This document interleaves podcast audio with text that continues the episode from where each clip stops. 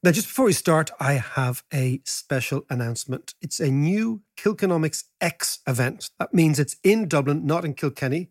It's on the 13th of October, and it features Michael Lewis, the author of The Big Short, Flash Boys, Moneyball. He's talking to me in St. Patrick's Cathedral about his new book, which is called Going Infinite. And it is the story of Sam Bankman Fried.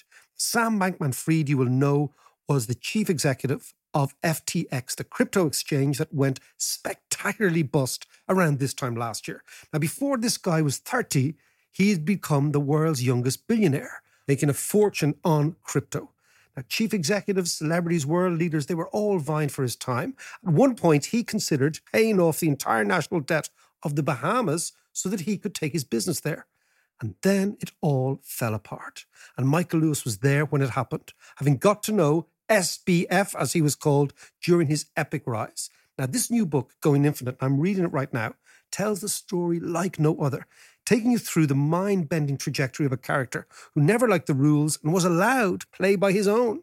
So, if you're interested in economics, finance, crypto, boom busts, legal trials, what happens when companies rise dramatically and then fall to the ground, this is the gig for you. And it's an amazing story. So, the gig is Michael Lewis talking to myself, David McWilliams, 13th of October, a Friday night, 8 p.m., St. Patrick's Cathedral in Dublin. And the tickets are at kilkenomics.com and they come with a book. Do not miss this event.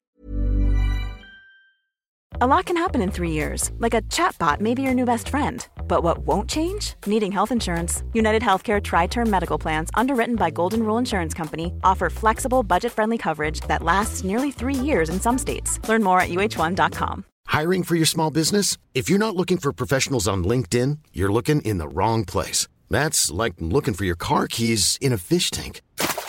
LinkedIn helps you hire professionals you can't find anywhere else, even those who aren't actively searching for a new job but might be open to the perfect role. In a given month, over 70% of LinkedIn users don't even visit other leading job sites. So start looking in the right place. With LinkedIn, you can hire professionals like a professional. Post your free job on linkedin.com slash people today.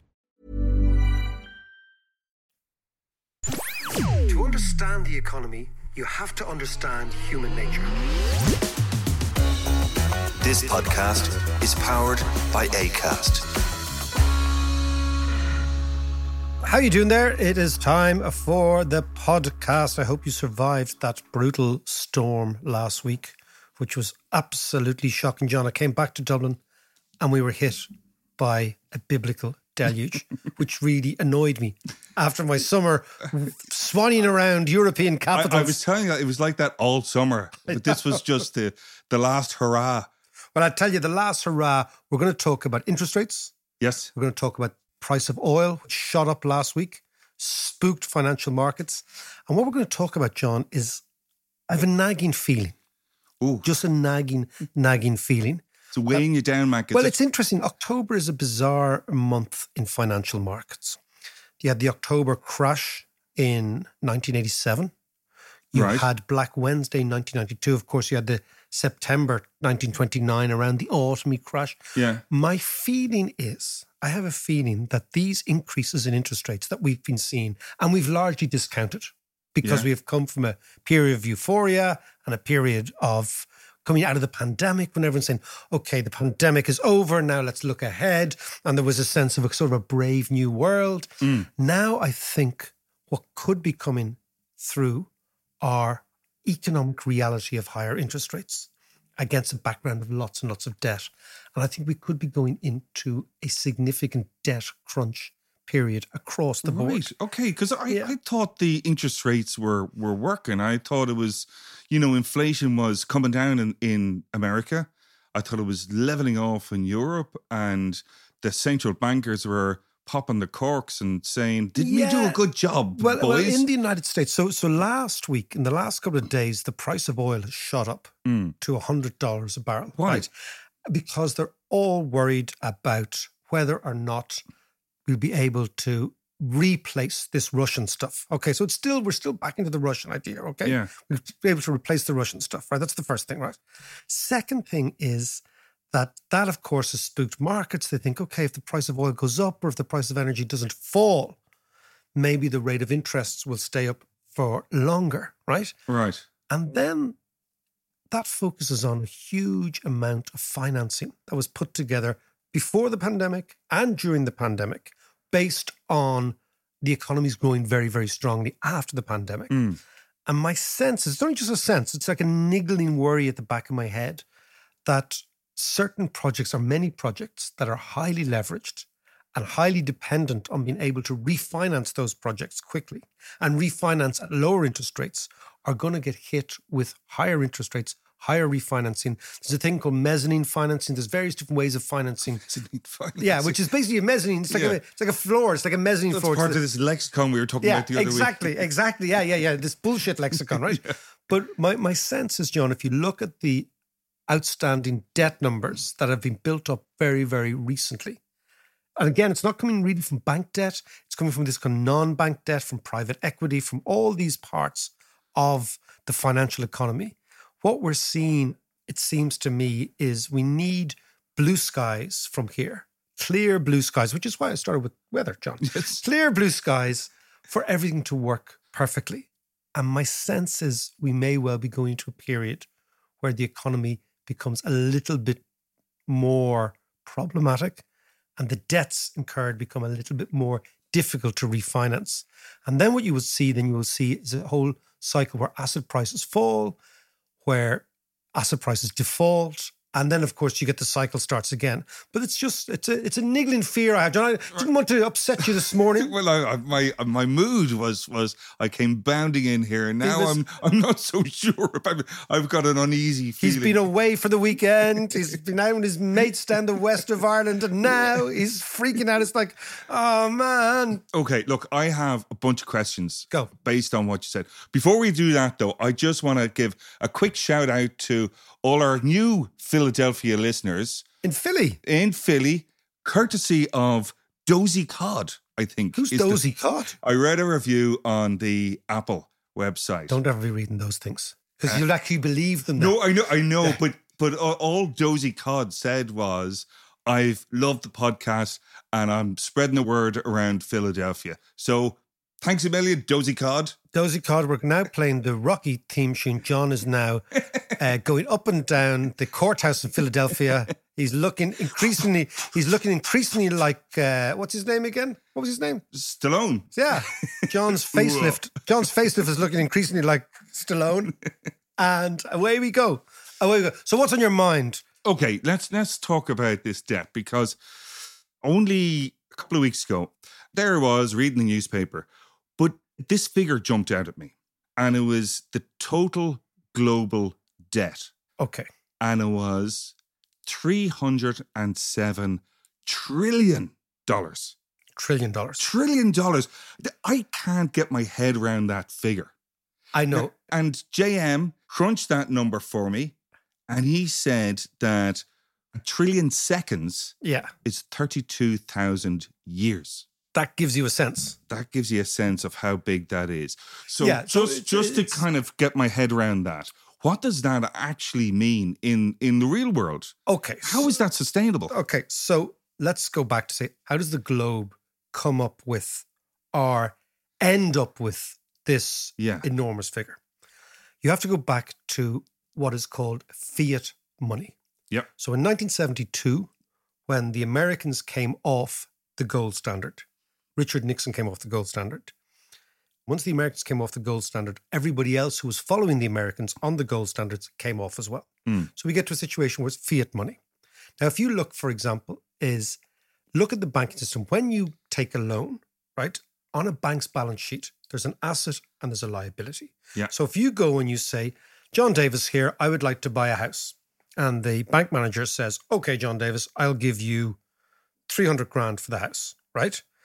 What the, the bank then has is on the one side of its balance sheet, which is the asset, it has the loan it's given out to you. Mm-hmm. So you pay them interest. So they're getting money. So that's income. On the other side of the balance sheet, right, it has the liability, which is the house that you own, right? Yeah. And it again has a charge over that. So when you look at debt, what tends typically to happen is we get freaked out by the debt figure and we forget that for every debt, there is a corresponding asset. Mm. So, what you will look at the global economy, and particularly wealth in the global economy, it has increased as much as, but considerably more than that 300 trillion figure over the last 50 years. And what you will see then is people then say, well, hold on a second, what about debt to GDP, Yeah. debt to income? Yeah. And again, I'll give you the same example. So let's say you borrow 300 grand to buy a house. The house is 300 grand. The income from that house, let's say, is four grand a month. So the If you're renting it out. If you're renting it out. Yeah. So the income for that house is 36 or let's say, let's say rounded up to 40 grand a year, Hmm. right? So therefore what you have is you have this huge debt figure. And if you compare it to your income figure, it looks that the debt is huge and unsustainable. But if you compare it to your asset figure, your wealth figure, what you will find is that typically your asset prices have increased more than the debt. But there is a bias always in commentary to look at the debt figure and then suppose that all that debt was pissed up against the wall and you went on the lash with it. So because that's the, that it feels that way, right? But what you see is for every debt there is a corresponding asset. Yeah, but- there should be a But, corresponding. but, asset. but I just want to jump in there because you're talking about uh, a rent to buy there. no, I'm no, I'm talking about just how how to look at those debt figures. So there is a But if it's your home, Yeah, it doesn't matter. It's just that's wealth. Yeah. So basically, the debt is taken out to buy an asset which is accrued in value, and therefore the debt will be less than the asset value, Yeah. right? And that's what we've done over the last 40 or 50 years as asset prices have increased dramatically. Yes, debts have increased, but assets are considerably greater than debts until you get a crash.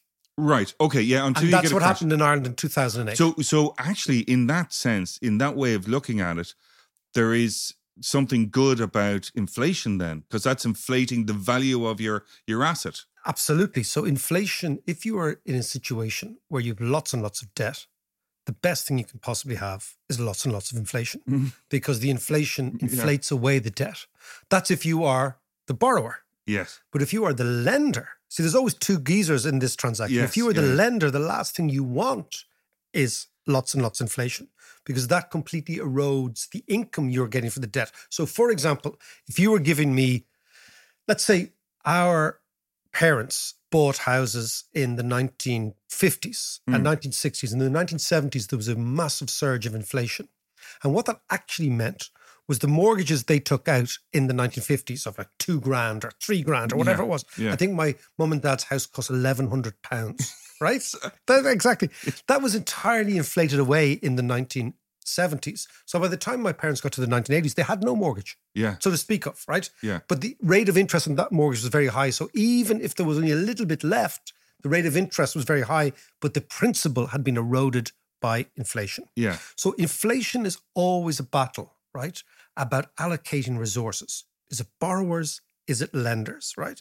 But what intrigues me now is that because the central bankers are trying to bring the rate of inflation down, they are squeezing what's called the real rate of interest, which is the rate of interest minus the rate of inflation. Okay. Okay. And that's where the pain is.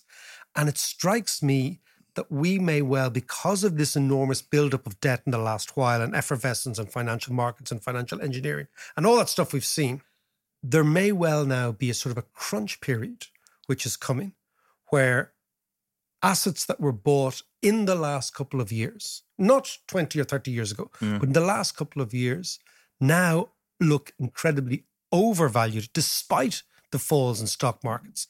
And if perceptions change about where interest rates are going and how long they stay high, what we could get is a huge amount of what they call discomfort.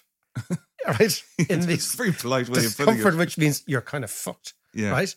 And again, if you look at it, we go back to our. So, are, yeah. sorry, just are we talking about another crash a la 2008? Well, what we're looking at, take for example, commercial property in Dublin, right? Mm. You might have heard that Meta, which is Facebook, right? Yeah. Otherwise, it's like Prince, the artist formerly known as Facebook, right?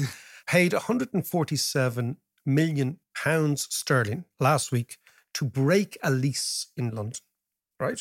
Yeah. So can you imagine you're paying that much money not to take up the building? Right? That you'd committed to. And what they're doing, they're they're trying to cut costs all over the place. All those So they'd already handed over that dosh, they had, or they committed to, they committed to take up the place. and and they have to hand that dosh over. in order to get to out of away. To, uh, to get to break the covenant, right? To break the covenant. Now the implication is for The lads all must be rubbing their hands. Whoever owns the building, well, yeah, and the lawyers, well, and the no, back. no, because you see, whoever owns the building now has got to rent it out to some other massive client like Meta. Where are you going to get a client like that? There's very few of those. Yeah, yeah, that's fair enough, yeah. So basically, what is happening is those Turn big into flats. Those big, well, that's another thing. So what, what you find is a company like Meta has decided that its era of massive expansion is over. And what you'll see is its share price has risen because it's cutting costs. This is the bizarre thing, Yeah, right? So as it cuts costs, as it lays off people, as it retrenches, as it says, okay, you can work from home and all those sort of things, its share price has recovered. But I think that all those tech guys were unbelievably shocked by the last 18 months because they lived in a world where share prices was just rising, rising, rising. Then the whole thing collapsed. Then they have to retrench. And now what they're doing is they're trying to create lean tech companies as opposed to bloated tech companies. Now, the implication for that is you have where's their biggest cost? It's rent and salaries. yeah, So headcounts go and then rents go. And what you're seeing is a lot of the buildings that they were built in the expectation that they would take them are now looking vacant. Now, then you think, okay, well, how are those buildings financed? Those buildings were all financed also from leverage. So, therefore, you have the people who built those buildings, financed those buildings, have to pay back their investors, but hmm. they're earning no income because the buildings are vacant. yeah. Now, what that does is it sends shockwaves throughout markets. Now, initially, what happens is all the vested interests in Ireland and in Britain and America will try and keep up the average rent, right? So nobody will admit that average rents are falling. Why? Because their average rent is priced in to where the asset price should be. Yeah. But if they acknowledge what is happening, then what you'll find is that cycle. Remember the cycle, the Minsky cycle, will begin to turn. Yeah, explain that.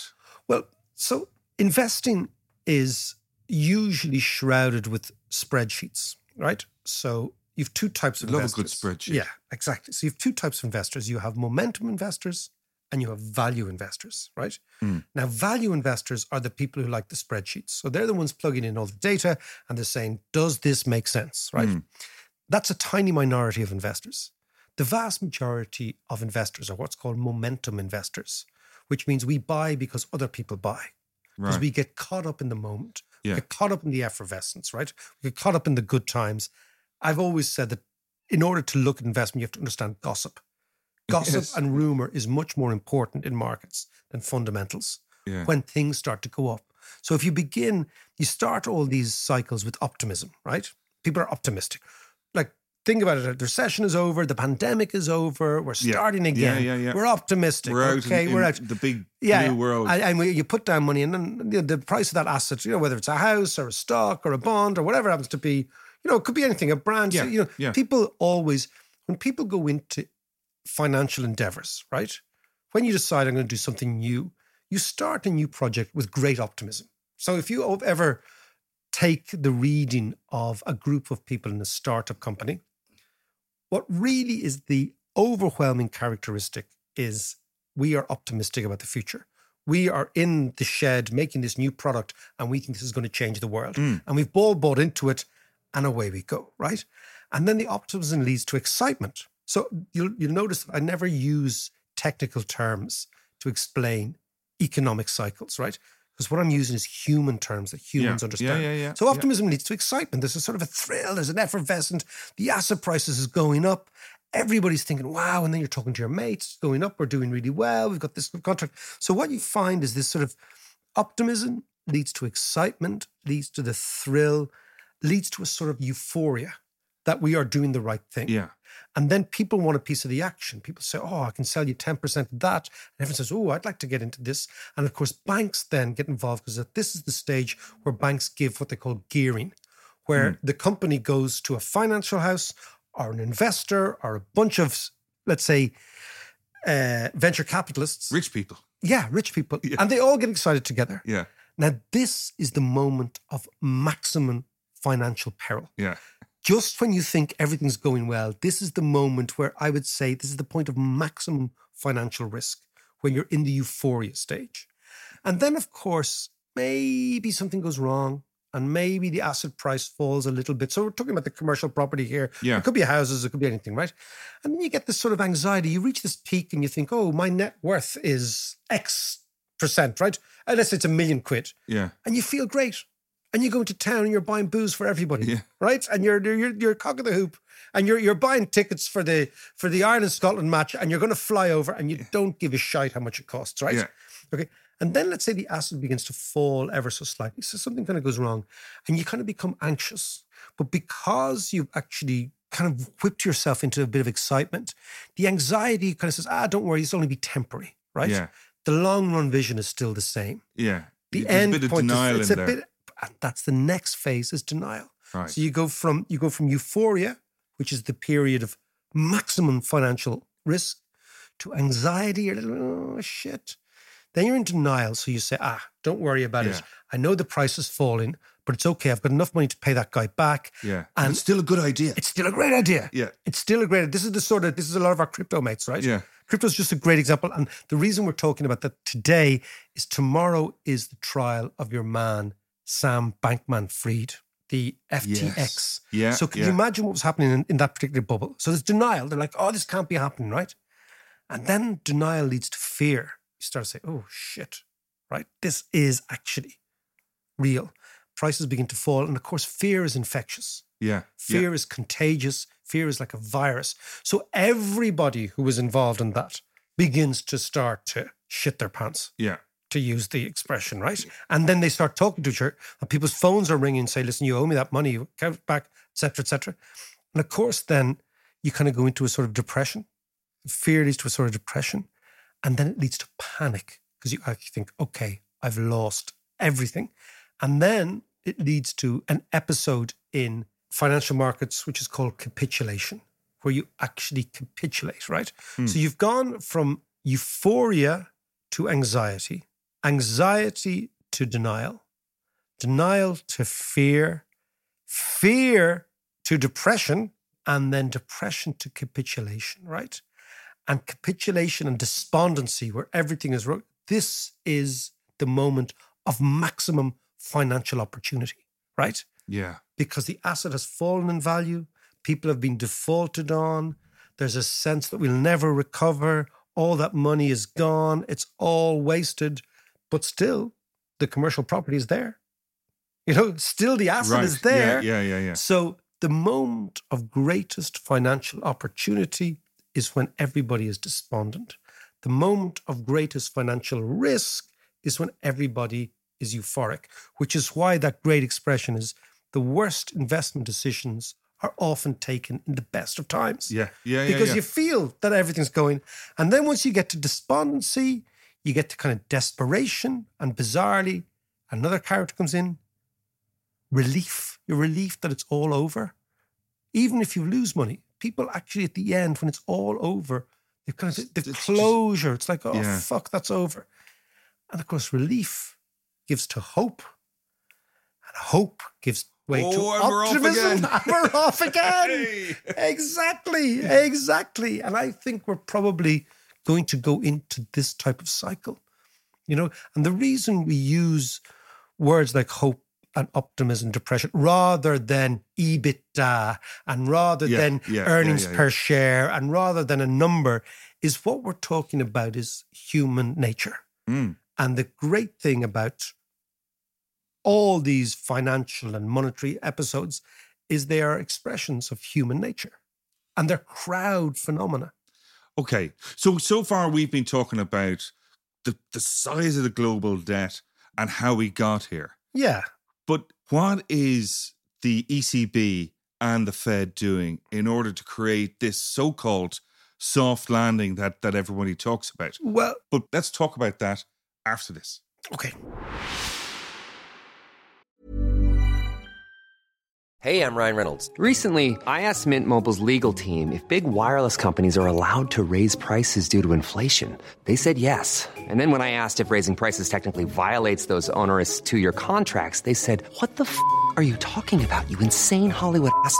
F- So to recap, we're cutting the price of Mint Unlimited from $30 a month to just $15 a month. Give it a try at mintmobile.com slash switch. $45 upfront for three months plus taxes and fees. Promo rate for new customers for limited time. Unlimited more than 40 gigabytes per month. Slows. Full terms at mintmobile.com.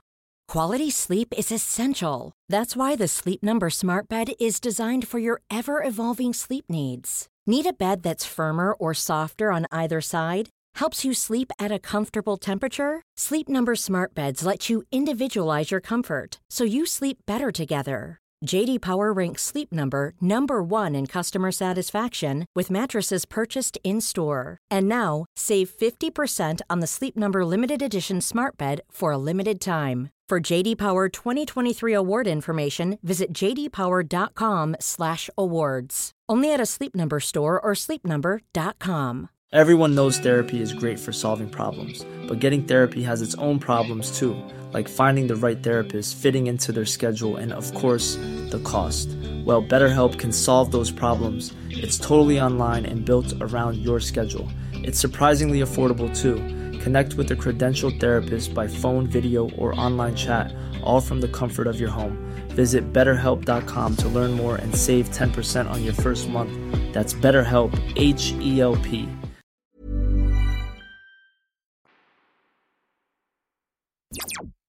So you know this a part of the lexicon. The lexicon. Oh yes, John. The I've grabbed onto that. yeah, yeah. It's a it's a great word for for bullshit. For bullshit.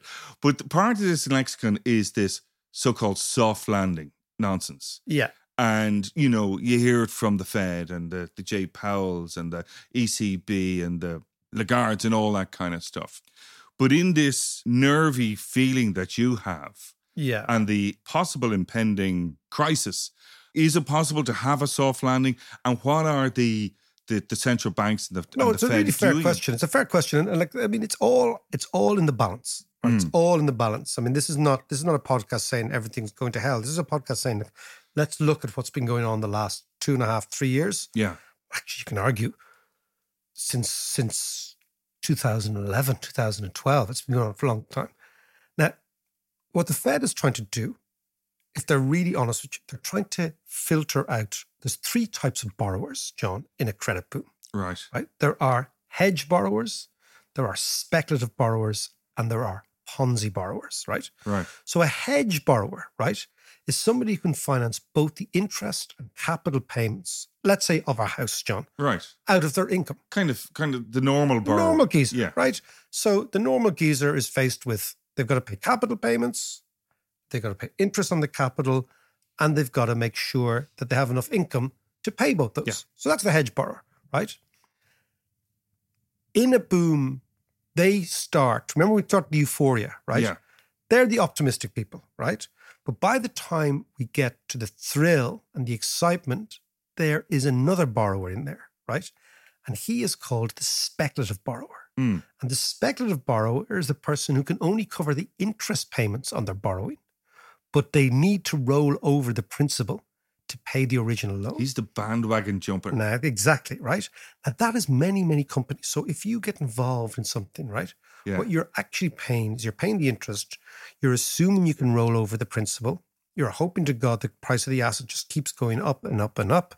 And as long as you can roll over the principal, then you're fine. But as interest rates rise, you can't roll over the principal because when you come to roll over the principal, the borrower says, well, we had our first contract at 1% interest rate. We're now at 5% interest rate. Right. yeah. So your penalty for rolling over, you're going to have to give me X amount of money. Mm. Right. So he's the speculative borrower. Then there's the last lad who comes in at the euphoric stage. Yeah. And he's the Ponzi borrower. And he is the most volatile because he can pay neither interest nor the capital. He's just buzzing. He's buzzing. He's absolutely, he's dropped, he's yoked, he's coming right up. Yeah, Okay. yeah, yeah, yeah. And the thing about him is he can only make the whole, all the numbers make sense as long as the price of the house keeps going up. Yeah. Yeah. So he has got no money, right? Right. But that gobshite is in at the top of the market. He's the character you meet at the moment of most. Remember, I told you Yeah. the euphoric stage of the most financial risk that moment. Yeah. And he's the guy at the rugby match this weekend, the West Lower, buying pints for everyone. Yeah, yeah. Right? Given the whole thing, right? But in fairness, oh, ju- just to stop you there, in fairness, there are people that get caught up in all this as well. And while they may be categorized as the Ponzi guy, they may be doing it in good faith. Going, "Oh, yeah." all, everyone's doing it in good faith. I mean, the whole thing is that this is not a moral judgment about yeah, people. yeah, yeah, yeah. It's actually more of a assessment of the madness of human nature as Newton, Isaac Newton, who lost his shirt. And his apple. And his apple, exactly. Annie's apple. Now think about Isaac Newton. How bright was Isaac Newton? I'd say fairly Very bright. bright, right? He lost his shirt on the South Sea bubble. Yes. And he said Yeah. that I can figure out the movements of the heavens, but I cannot figure out the madness of crowds. That was his quote. So he said, "It's like Mm-hmm. Good give me." Yeah, he says, "I can do the gravity thing. Yeah. I can do the movement thing, Yeah. but where I am actually as dumb as the next fella is on the madness of crowds. He lost his fortune on the South Sea bubble. Charles Darwin lost his fortune Yeah. on railway stocks. Yeah. So you, it does. This is not a reflection. Jonathan Swift was another fella as no, well. well, Swift was actually Swift came up with the term bubble, ah, okay. which is, I mean, is he Swift stood on the sidelines and wrote about everything, right. and he created this very interesting poem by Swift about bubbles, and it is thought that Swift was the first person to write down the term bubble in 1720 in St Patrick's Cathedral, where I will be. Next week, John, oh, I just love what you talking did to there. Michael Lewis. We will talk about Swift and bubbles and all this. But let's come back to it, right? That's very good, Mac. I like yeah, that. yeah, yeah, yeah, yeah. Where we will be talking to Michael Lewis exactly about this, because the Michael Lewis discussion will be about the madness of crowds. What happened in the crypto market when they reached this extraordinary period of maximum financial risk, where all those FTX guys moved to Bermuda, Yes. right? Yeah. Where Tony Blair, Bill Clinton, do you remember? They were all Yeah, at his yeah, thing. Where the guy, the guy throws the quarterback, Tom Brady, Yeah, yeah. Uh, Jay Z, I think was Jay Z, Larry David. Everyone says, "Oh, Larry David's doing this." Larry David was pumping and dumping like the rest of them, right? It's like, like you know, because Larry David was really good to curb your enthusiasm. enthusiasm. Oh, fuck off! He was a pump and dump merchant like the rest of them. The other lad, Matt Damon, my mate, was Yeah. pumping and dumping. They were all at it. Yeah, yeah. And that's the moment of peak financial madness when everybody is on side. And where does he end up? Poor old FTX, SBK? He's going to be in the clink. He's going to be in the clink. Yeah. And who Ain't foretold no it all? soft landed for him. They know soft land for it. Who foretold it all? Jonathan Swift, St. Patrick's Cathedral. We'll talk to you in a couple of days' time. But never shall our isle have rest till those devouring swine run down, the devils leaving the possessed, and headlong in the waters drown. The nation then too late will find, computing all their costs and trouble. Directors promise us but wind, South Sea, at best, a mighty bubble.